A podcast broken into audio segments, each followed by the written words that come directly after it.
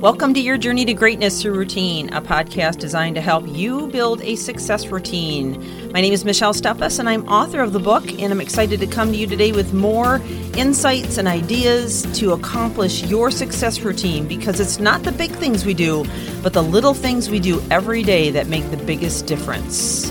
So let's get on with the podcast.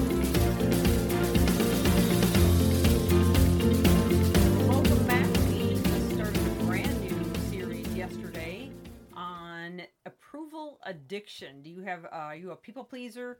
Are you someone who struggles with needing approval in order to move forward on a project or an idea or a concept or, or even just a value system or a belief system? When we get stuck in this, it becomes like a killer drug. It becomes so addictive that you quickly develop a need for more.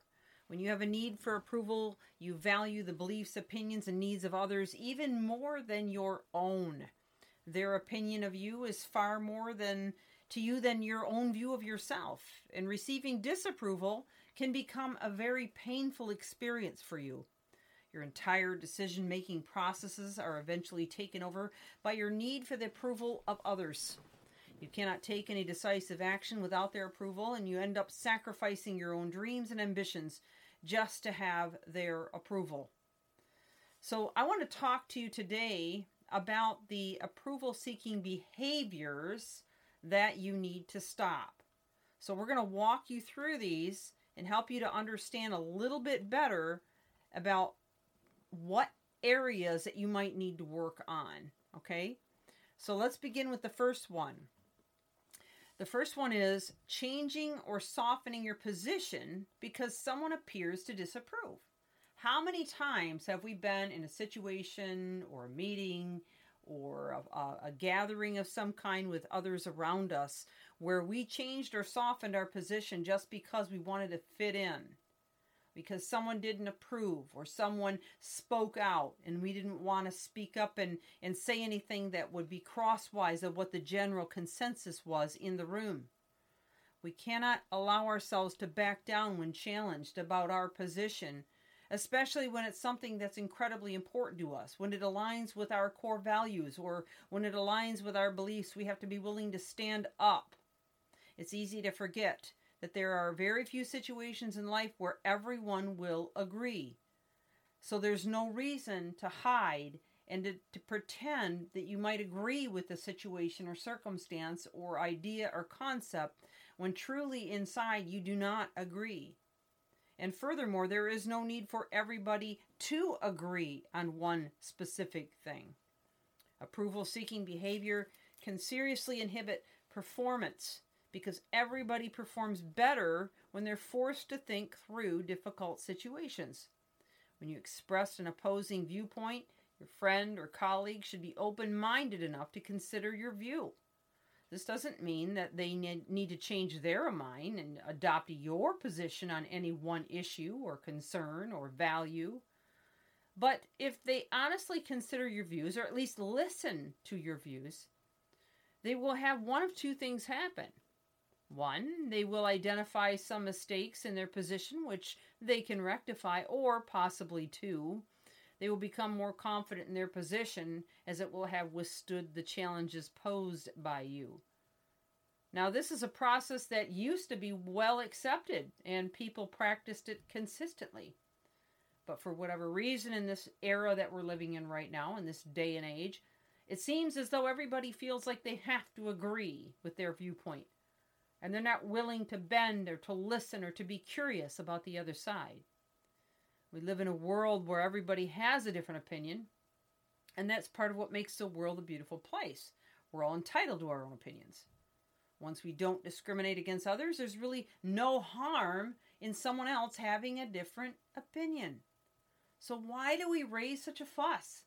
Why do we force the issue? Why do we get ourselves so wrapped up and racked with stress that perhaps we can't even sleep at night? And why do we get on social media and blast the whole world with how awful everyone else is because they don't believe in our opinion? Why do we let it anger us to the point that it can make us unhealthy, can, can affect or damage our immune system, can make us literally sick just because they don't believe what we believe. Think about this for a minute. Let it really sink in. Digest this concept.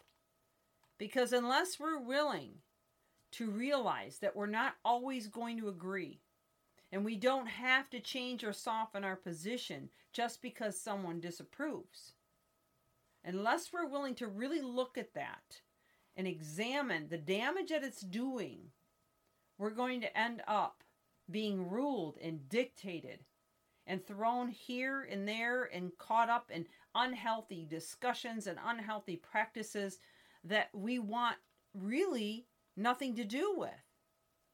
So, why do we keep doing it? Why do we get caught up in that battle? There are polite and very courteous ways in which we can agree to disagree. And that's exactly how I like to state it.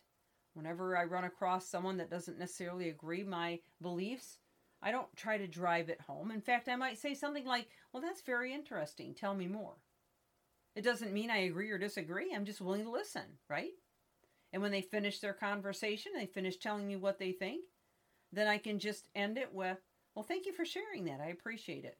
And that's the end of the conversation. Doesn't have to turn into a fight, right?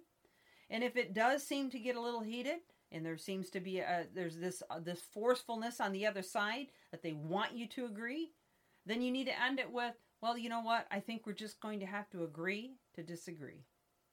And if they continue in a relentless battle to try to force their opinion on you, then you might say something like, I am so sorry that we can't come to an agreement on this. I don't believe that we will. But I think at this point it might be best if we part ways and just allow ourselves to stay in our own lane on the subject. Thank you for sharing. So, however it is that you decide to manage the situation in some kind of a disagreement, and if it happens to be on social media, you can simply unfollow them. I would encourage you to take a stand for what you believe